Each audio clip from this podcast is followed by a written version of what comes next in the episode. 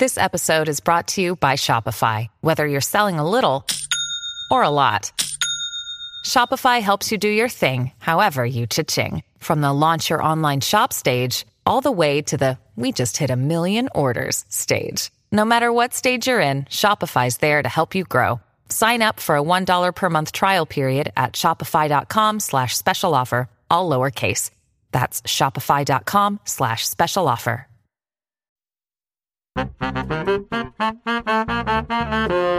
Hayatın denklemleriyle bilimin teorisi. Gayri safi fikirler.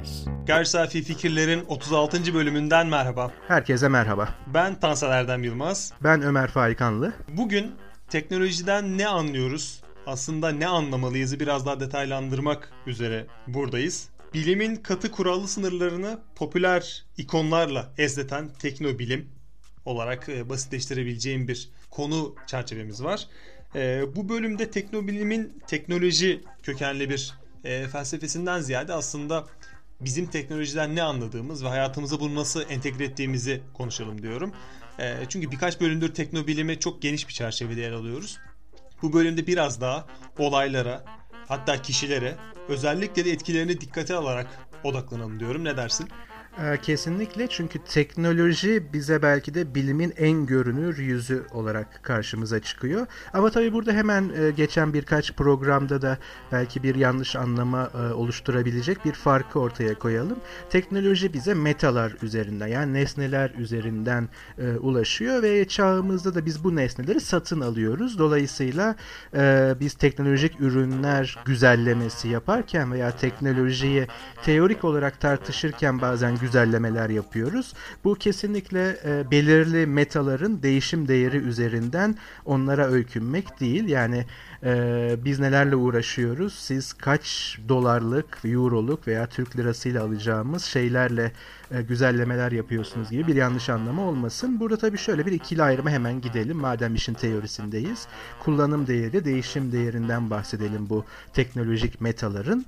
E, değişim değeri bir şeyin alınıp satılabileceği değişken ve göreli değer. Yani piyasa değer serbest piyasa söz konusuysa oradaki e, değişimle ilgili bir değer ataması. Bu bir takas olabileceği gibi daha ilkel seviyede günümüzde biz bunu parayla ölçüyoruz. Ama bizim burada odaklandığımız şey ve teknolojinin esas odağındaki e, incelenmesi gereken değer kullanım değeri. Kullanım değeri de şu o şeyin veya nesnenin doğrudan ve dolaylı bir ihtiyacı karşılaması yani o şeyin yararlılığı. Zaten daha önce de üzerinde durmuştuk. Antik Yunan'daki tekne bu tip şeylerin yani nesnelerin üretilebilmesi veya üretilebilme gücü veya bunun üretim bilgisi idi.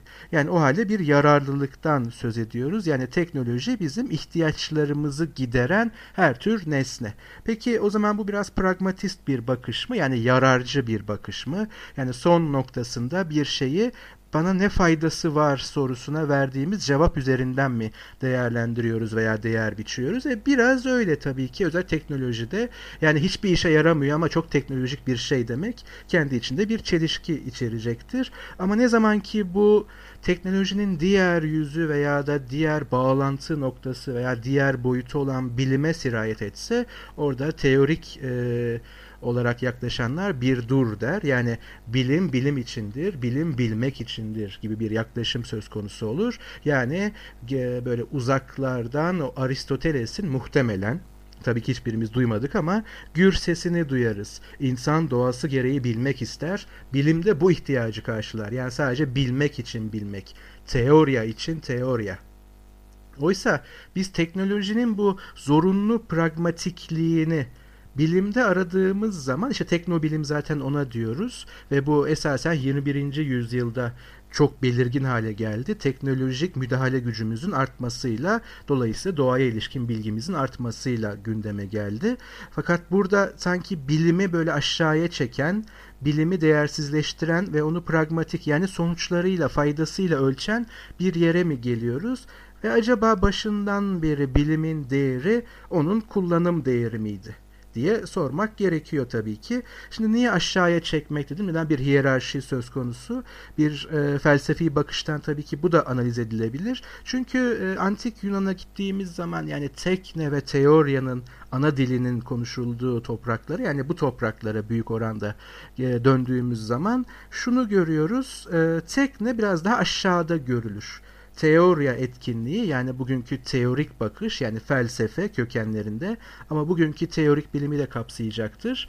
Ee, her zaman daha üst, daha elit bir insani edim veya araştırmadır. Oysa teknenin temsil ettiği yapabilme bilgisi hatta bilgi bile değildir bir tür malumattır bir usta çırak ilişkisidir. Bu yüzden de tarihsel olarak en azından antik Yunan'dan bu yana hiyerarşik olarak aşağıda konumlanmıştır. Oysa günümüzde geçen programlarımızda üzerinde durduğumuz gibi e, kahramanlarımız entelektüel kahramanlarımız neredeyse yani eğer tanımı biraz genişletirsek e, hep teknoloji üretenler yani bütün e, çocuklar en azından bu bilince sahip olanlar Elon Musk veya Steve Jobs olmak istiyorlar veya da Mark Zuckerberg gibi bir fikir üzerinden milyar dolarlar kazanmak istiyorlar. Yani gayet pragmatikler.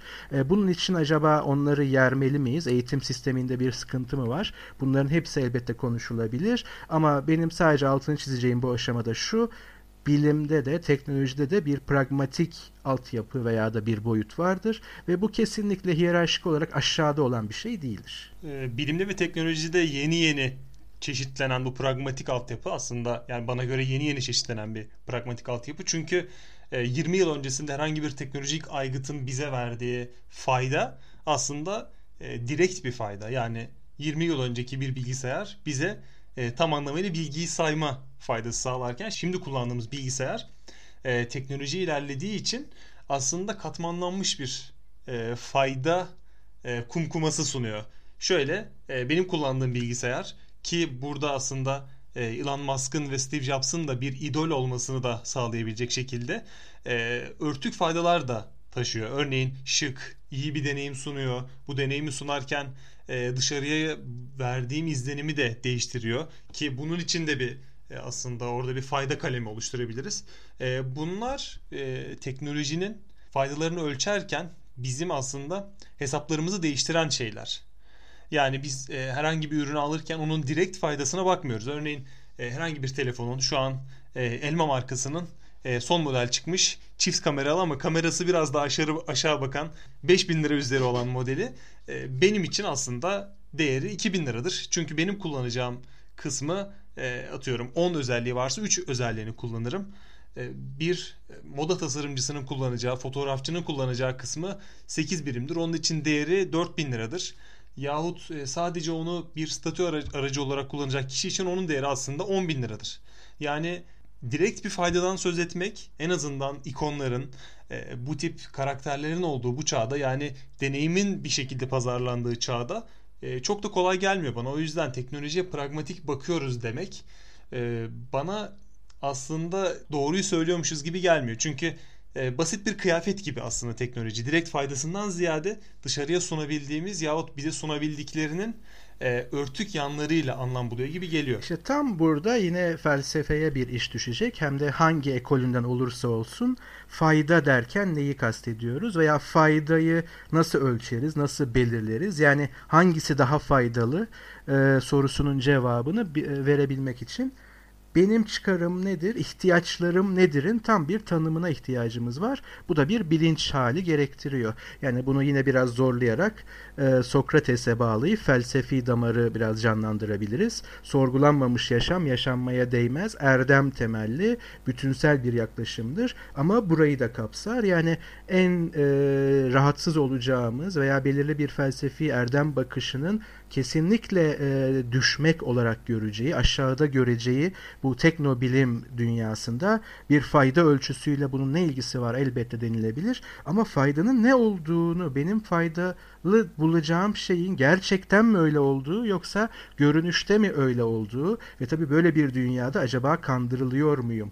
Yani sahte bir e, fayda karşılama durumuyla mı karşı karşıyayım sorusu çok ciddi sorular. Şimdi burada tabii buna cevap verebilmek için şöyle bir ayrım yapmak gerekiyor ki tam da işte o e, isimlerini andığımız ve bu işte oyun değiştirici olarak gördüğümüz mucitler, mühendisler ve bilim insanları tam da bunu yaptılar.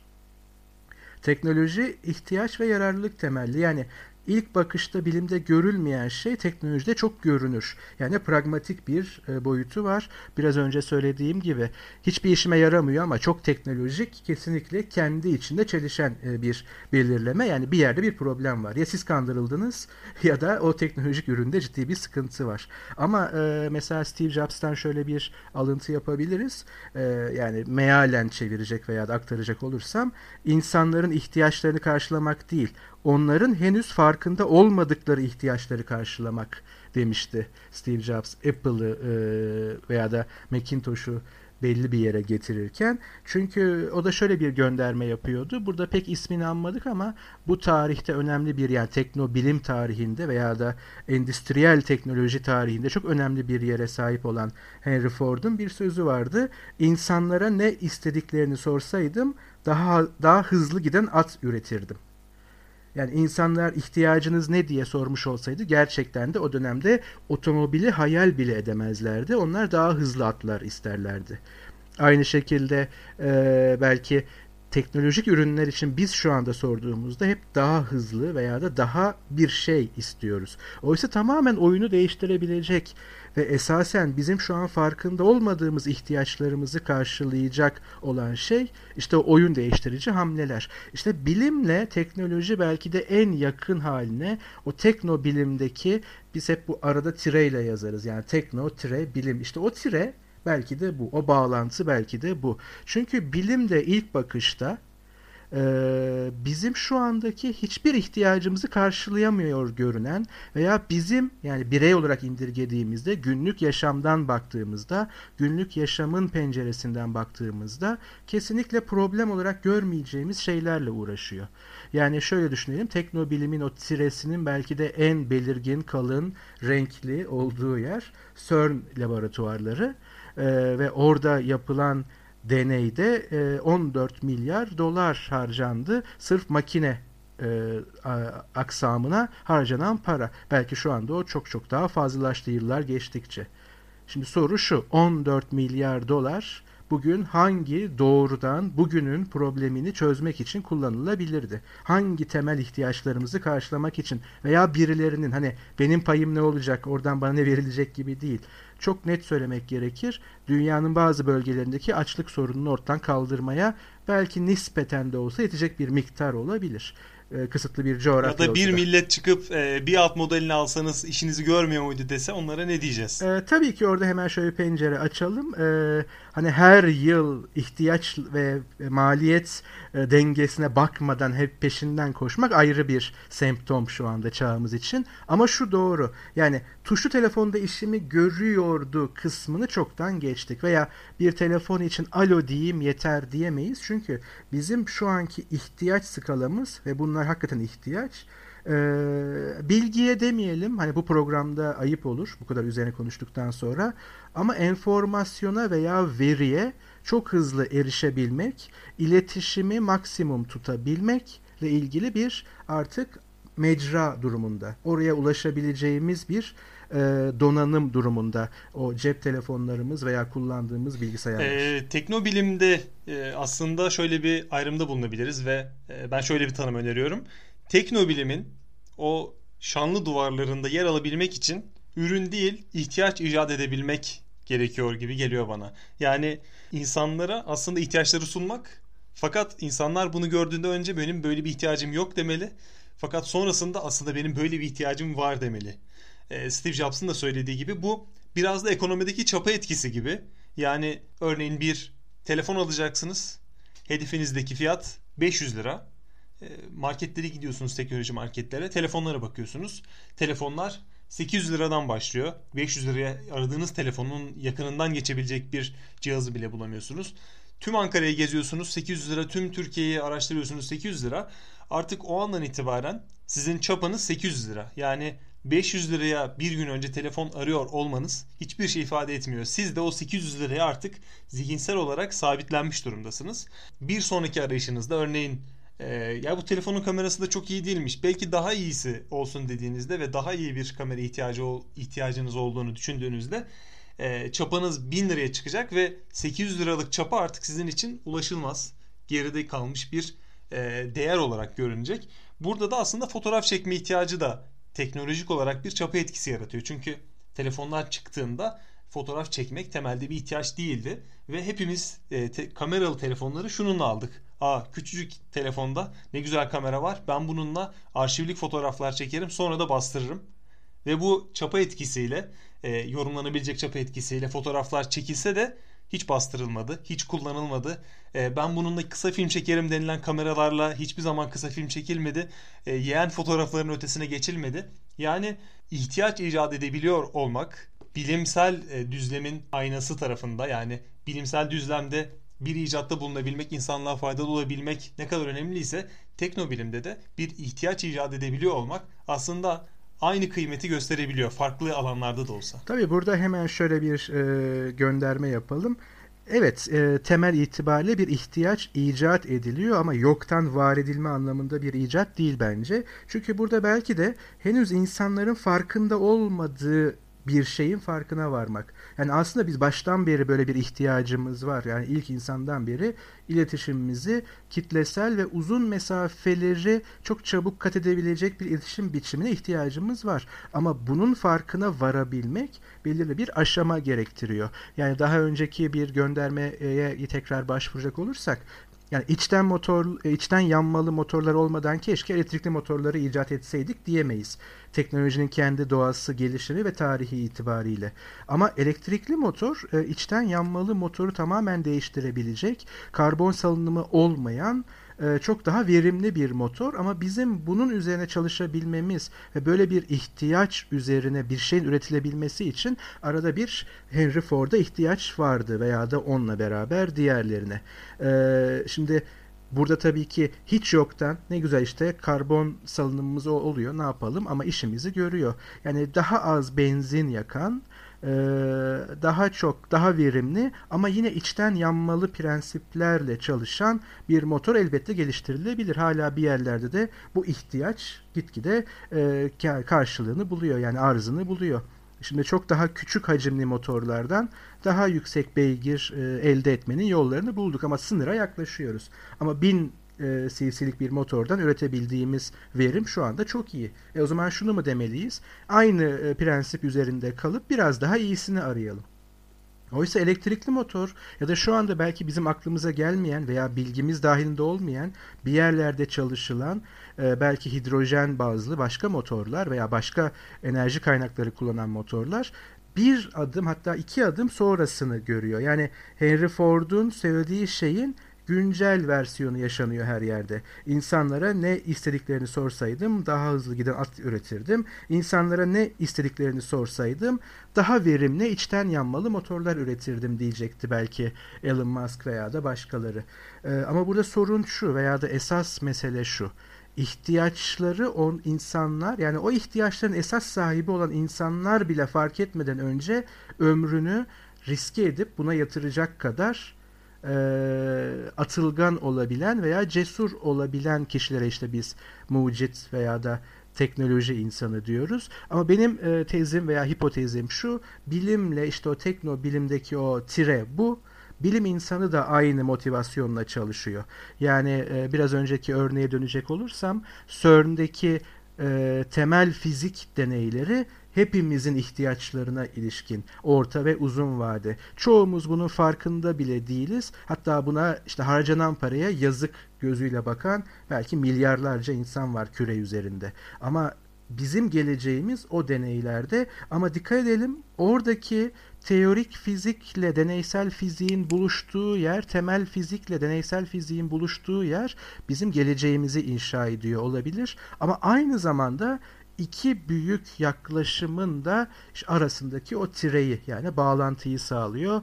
O Aristoteles'in gür sesi demiştik. İnsan doğası gereği bilmek ister. Bilmek için bilmek, gerçekliği bilmek ve arada Thales'in daha öncesinden söylediği insan aklı gerçekliği gerçeğe hiçbir aşkın unsura gönderme yapmaksızın bilebilir ilkesiyle yol alan bilim aynı zamanda 16 ve 17. yüzyılda Baconvari veya Bacon'cı e, saptamayı da kendi içinde barındırıyor. Doğa veya gerçeklik ancak yine doğanın yasaları bilinerek ve onlara uyularak kontrol altına alınabilir. İşte kontrol altına alma kısmı işin teknolojik kısmı, bilme kısmı da teorik kısmı. Bu ikisi neden birbirine çatışsın veya pragmatik olan kısım yani uygulama, fayda, veya da ihtiyaçlarla olan kısım neden aşağıda olsun. Dolayısıyla aslında belki de e, en azından işin doğa bilimleri ve uygulamalı bilimler ve tabii bu e, vizyondan bakacak olursak yaşam bilimlerinde de özellikle tıp, biyoloji üzerinden son gelişmelerle e, şunu görebiliyoruz. Söz konusu olan pragmatik veya teorik bakış değil veya Aristoteles veya Bacon değil. Başından beri ikisi de bir arada gidebilir ve yine aramızdaki üçüncünün dediği gibi felsefe dahi problem çözme odaklıysa bilim zaten problem çözme odaklıysa problemlerle başlayıp onlara çözüm önerileri getirmek üzerinden gelişen bir araştırma metodolojisi veya araştırma biçimi varsa daha önceki programlarda defalarca söylediğimiz gibi e, bilimsellik gerçeklikle bir ilişki kurma biçimi ama sonu bilgiyle biten tek biçimse ve bu bilgi işe yarıyorsa neden işe yararlı bir alt seviye olarak görelim ki? Yeter ki onu doğru mecrada ve doğru biçimde kullanmanın kültürünü veya da etiğini geliştirebilelim. İşte problemli olan kısım aslında bu. Geçen programda da üzerinde durmuştuk. Teknoloji kültüründen her zaman daha hızlıdır. Önce teknoloji gelir, kültürü daha sonra oluşturulur. Biz o konuda biraz e, yavaş gittiğimizi kabul etmemiz gerekir. Ama bu teknolojinin veya da o metaların, o nesnelerin veya bunu üreten zihnin, o mühendislerin, o bilim insanlarının ve keza bilimin veya bilimselliğin suçu değil. Yani buradaki bir altın çağ özlemi veya bir nostalji aslında fazla romantik kalıyor işin felsefi anlamıyla veya fazla geçmişe özlem gibi kalıyor. Her zaman bir adım sonrası öncesinden daha iyi olma potansiyeli taşıyor ve ben her zaman bahsimi bu potansiyele yatırmaktan yanayım. Ama altın çiziyorum bir potansiyel. Çünkü hiçbir şey yazılmadı. Gelecek daha yazılmadı. Hala bize bağlı. O halde biz teknoloji ürünlere olan ilgimizi onların kültürü konusunda da biraz e, yontabilir veya yönlendirebilirsek bence teknoloji bilimden çok da ayrılabilir bir şey değil. Teknobilim de bu anlamda kötü bir birleşim değil. Tekrar etmek gerekirse belki baştan beri olan bir evliliğin artık ayyuka çıkmasından başka bir şey değildir. İhtiyaçlardan bahsettin ama e, ben orada temel bir şart düşmek istiyorum. E, Henry Ford otomobiller üretirken bir sözden bahsediyor, bir söz söylüyor ve hani ben bunu yapmasaydım insanlar aslında bunu hayal edemeyecekti. Ben onlara bir ihtiyaç sundum ve bunlara ihtiyacı vardı diyor. Buraya kadar tamam. Bu bir temel ihtiyaç aslında. Tıpkı telefonların ortaya çıkması gibi ya da daha iyi telefonların ortaya çıkması gibi. Fakat girişimci teknobilimciler aslında detayların ve hiçbir zaman ihtiyacımız olmayacak detayların hayat bulmasını sağlayarak aslında o yerlere gelebiliyorlar. Örneğin Steve Jobs'ın yaptığı çoğu şey temelde hiçbir zaman ihtiyacımız belki de olmayacak bir şeydi. Örneğin e, yayından önce de konuştuk. Bir Apple bilgisayarın diğer tüm bilgisayarlardan daha hızlı açılabiliyor olması aslında onu bizim gözümüzde bir adım ileriye koyar fakat böyle bir ihtiyacımız hiçbir zaman olmayacak. Yani 2 saniyelik hız artışı bize içsel bir fayda tatmini sağlıyor fakat şöyle bir düşünüldüğünde bunun hayatımızda çok büyük bir etkisi yok ya da e, kamerasının daha hızlı açıldığı bir telefon ya da e, çok basit daha iyi hızlanan bir araç Tesla örneğin. Yani diğer araçlar elektrikli fakat Tesla çok daha iyi hızlanıyor diyerek Tesla'yı sev- seviyor olmak, ona sempati besleyebiliyor olmak. Ee, örneğin sıfırdan 100 km hıza e, 3 saniyede çıkıyor fakat şehir içi hız limiti 50. Yani bunun bize pratikte hiçbir faydası yokken bizim bu tip ihtiyacımız olmayacak detaylara e, amiyane tabirleri tav oluyor olmamız onları bir nevi e, bu bahsettiğim şanlı duvarlarda e, afişleri olan kişiler haline getiriyor. Bunu da şöyle temellendirebilirim. Hiçbirimiz temel ihtiyaçlarımızı e, bir şekilde ortaya atan ve bize temel ihtiyaç yaratan son 20 yılda Sony'nin CEO'sunu tanımaz. Aslında Sony e, Steve Jobs'tan ya da Elon Musk'tan daha fazla şey üretmiştir ve hayatımızda daha çok şeyi temelde değiştirmiştir ama detayları çok da beceremediği için belki de ya da detaylar onun ilgi alanında olmadığı için biz onun isminden ziyade Sony'yi hatırlarız. Sony'yi de çok uzun zaman önce unutmuşuzdur zaten. Ee, çok kısıtlı bir yerde kullanırız. Ee, bunun sebebi de belki de o verdiğin CERN deneyiyle ilgili olabilir. Bilim insanlarının e, uzun vadede faydalı ve altında farklı kaygılar olan çalışmalardan ziyade e, temel bir ilerleme problemi üzerinde yürümesi. Yani e, girişimci teknobilimci olarak e, sınıflandıracağım ve birazdan da o aslında belli fazlardan sonra hayat bulan karakter belli detayları ortaya çıkararak toplum iyiliğinin e, düşünürken aslında onunla aynı seviyede bir de kendi iyiliğini düşünüyor ve bu ikisi çok sık çatışabildiği için çok da iyi sonuçlar sağlayamayabiliyor. Bunun bilim insanı tarafında ortaya çıkmaması için zaten bilim insanlarına kaynak sağlanıyor. Yani CERN denilen deneye Steve Jobs ya da Elon Musk kaynak sağlamıyor. Devletler kaynak sağlıyor. Kişiler üstü kaynaklar. Manipüle edilmesi çok zor. Belki de ediliyordur ama edilmesi çok zor kaynaklar e, fon sağlıyor. Bu haliyle de aslında orada temel bir amaç var. Fayda amacı ikisinde de olsa da birinde kişisel faydayla toplumsal fayda e, bir yerde karşı karşıya gelebilir gibi gelebiliyor. E, burada baktığımızda da aslında iki uç görüyoruz. Yani bir bilimci var yolun bir ucunda bir de aradaki sis bulutundan birbirlerini göremeyen köşede girişimci var. Ya bunun arasının neden olmadığı ya da neden bu arada herhangi bir geçişlilik olmadığını düşünüyoruz. Onu tam olarak bilmiyorum. Şöyle bir sınıflandırmaya gittim. Bilim insanından girişimciye geçişi dört faza ayırdım. Tıpkı e, katı sıvı gaz gibi. E, ilk fazla bilim insanı var. İdealist olarak tanımladım ben onu. Yani e, temel amacı ger- gerçeğe erişmek sonuçlarla ilgilenmiyor. Yani ben bu kimya deneyini yapıyorum fakat bu bana ne kadar kazandırır ya da bu Ahmet'e Mehmet'e ne kadar kazandırır gibi bir kaygısı yok. İkincisi ikinci fazda biraz daha e, zihni şekilleniyor ve bilginin gücüne eriştikten sonra sonucuyla direkt ilgilenmese de o gücün el değiştirdiği kısımlarda pay sahibi. Burada e, direkt olarak örnek veremeyeceğim şu an aklıma gelmiyor fakat teknolojik çalışmalarını bir nevi satılabileceğini düşünerek ortaya çıkaran ama satılmasından da pay beklemeyen bilimcileri koyabiliriz. E, işte geçiş şimdi başlıyor. Üçüncü fazda e, popüler, retoriği kuvvetli, üretimden ziyade paylaşımı sağlayan bilim artı teknoloji bölü iki insanları var. Bunlar da Richard Feynman, e, Neil deGrasse Tyson. Yani Neil deGrasse Tyson e, çok da başarılı bir karakter değil. Fakat biz onu bilim yaydığı için tanıyoruz. Yani tam arada bir yerde. Ona bilimci derseniz yanılmış olursunuz. Teknolojik insan yani teknoloji sadece teknolojiyle ilgilenen bir girişimci dersek de yanılmış oluruz. Fakat tam anlamıyla e, yarı yarıya ikisinin bilgisini de kullanıp hem kendisine hem topluma fayda sağlıyor.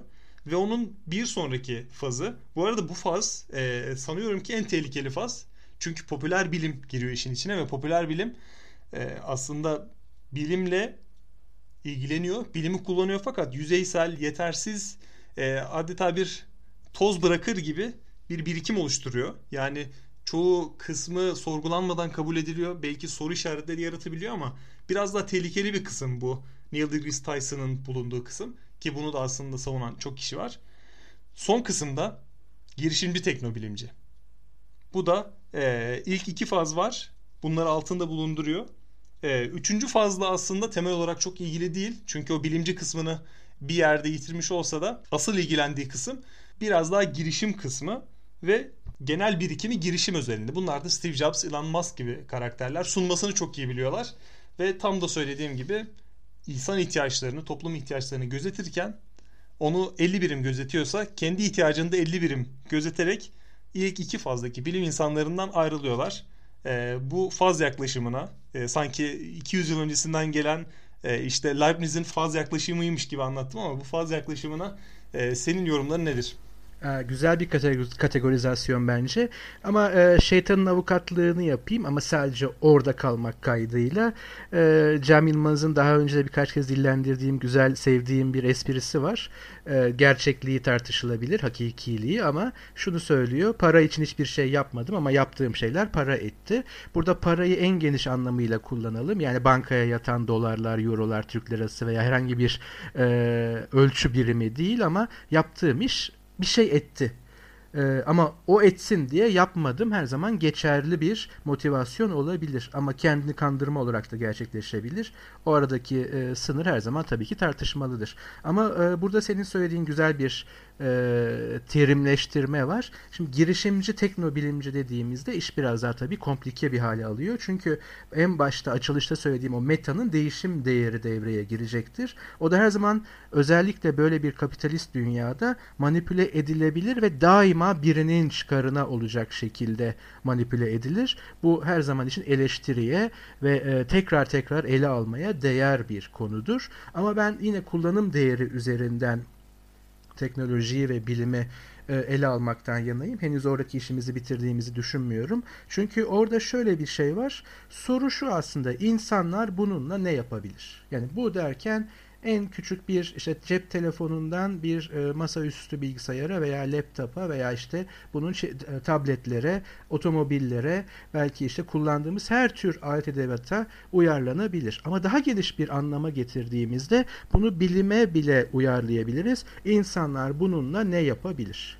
Daha önce yapamadıkları neyi yapabilirler? Soruyu böyle de e, evrimleştirebiliriz. Şimdi senin verdiğin örnekten gidecek olursam elbette ki güvenli olduğu için ölçülmüş bir hız sınırıdır. Keyfi değildir.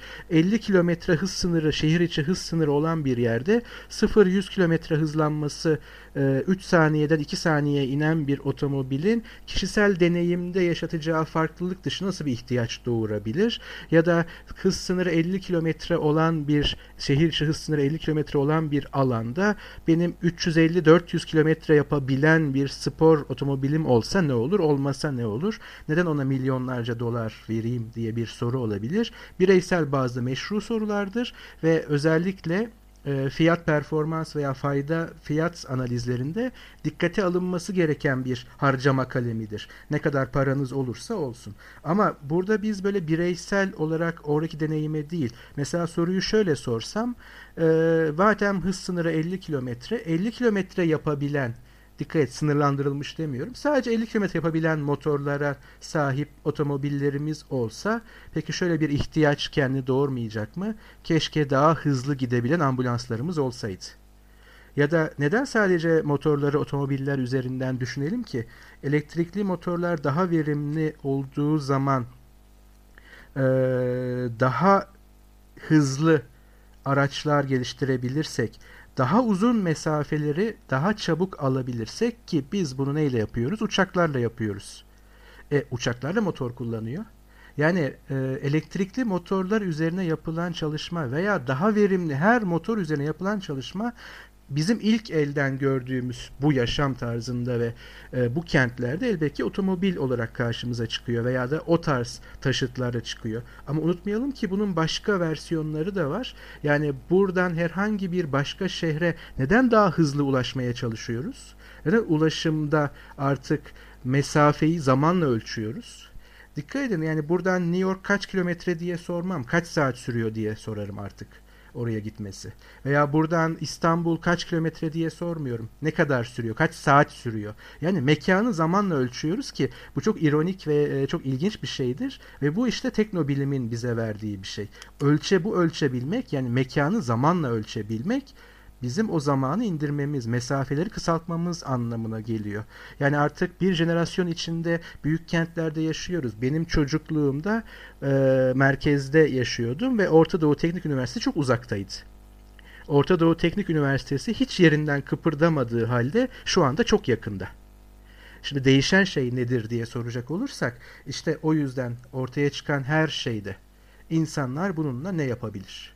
Yani e, elbette aynı uyarıyı yapıyorum. E, bir cep telefonu her yıl yeni model çıkarıyor. Bu bir pazarlama stratejisi veya başka şeyler elbette ki devrededir. Ama yeni sunulan özelliklerle ben ne yapabilirim? Daha önce yapmadığım ne yapabiliyorum ve bu benim şu anda ihtiyacım mı? Bu soru meşru bir soru. Ama her tür yenilik emin olun o adımında iki adım sonra veya üç adım sonra sizin ihtiyacınız olacak. Burada her yıl belki peşinden koşmak çok akıllıca değil her anlamda ve bu çok manipüle edilen bir şey. Ama 3 yıl 4 yılda biri de aştığı zaman aslında temel ihtiyaçlara dönüşmüş ihtiyaçları karşılayamaz noktada kalabiliyorsunuz. Öyle ki herhangi bir bilgisayarın 3 saniye erken açılması şu anda çok önemli değil ama o adımla yarın neresi anında spontane açılmasıyla bir dosyanın açılmasını bir saat beklemek arasındaki fark çok ciddi bir verimlilik ve hatta yaratıcılık farkı olarak dönebilir. Çok önemli bir noktada müdahale edilebilecekken edilememesini sağlayabilir. Yani biraz vizyonu genişletip tekrar bakmak gerekiyor her şeye. Şimdi o müdahalenin tıbbi bir müdahale olduğunu düşünelim ama gerekli araçlar bir saatte açılıyor. O bir saat yaşamla ölüm arasında olur. Kaldı ki bir saat oldukça abartılı bir e, zaman birimidir bu tip durumlarda. Bazen o 3 saniye hayat kurtarabilir. Yani 3 saniye erken açılan bir cihaz, bunu sadece bilgisayar karşımda bir oyun makinesi, bir kelime işlem makinesi, bir internete bağlan makinesi düşünmeyin. 3 saniye geç açılan bir cihaz bir ölümle sonuçlanabilir. O yüzden teknoloji veya da bilim söz konusu olduğu zaman kısa vadede benim çıkarım ne veya ben bunu ne yapacağım ki sorusu meşrudur. Elbette sorulmalıdır. Ama bir adım sonrasında biraz daha orta vade ve daha geniş bir vizyonla bir soruyu da her zaman hak eder. Belki de başta söylediğim veya ortalarda söylediğim o kültürünü yaratamıyor olması sadece etik bir problem değil. Aynı zamanda kendi ihtiyaçlarımızın gerçekten farkına varabilme sürecinde bir bilinçlenme süreci. Bu bilinçlenmede de bu benim kanaatimdir, tartışmaya açıktır. Geçmişe dönük bir özlemin çok da yeri yok. Çünkü ah eskiden ne güzel ölüyorduk demek çok anlamsız olacaktır. Daha çok yaşamak, e, o yaşam içerisinde ne yapacağımız sorusunu sormayı hak ettirir. Yani her zaman şu örneği veririm. E, es, yani 80 yıl bomboş bir yaşamdansa 20 yıl dolu dolu yaşamak, erdemli yaşamak güzel bir yaklaşımdır. Ama 20 yaşında ölen gençlere, çocuklara bunu söylemek biraz şımarıklıktır. Önce onlara 80 yıllık bir yaşam ortalama sunabilelim. Ondan sonra onun için nasıl dolduracakları konusunda erdem geliştirmeye başlayalım. Benim kanaatim bu yönde en azından. O yüzden girişimci teknobilimci her zaman için şeytana dönüşebilecek bir konumdadır. Ama e, teknobilimin kendisi o aradaki tire ve bilim ve bilimsellik ve buna entegre olarak eleştirel düşünme, özgür düşünme ve keza felsefe korunduğu sürece o kadar da öcü değildir.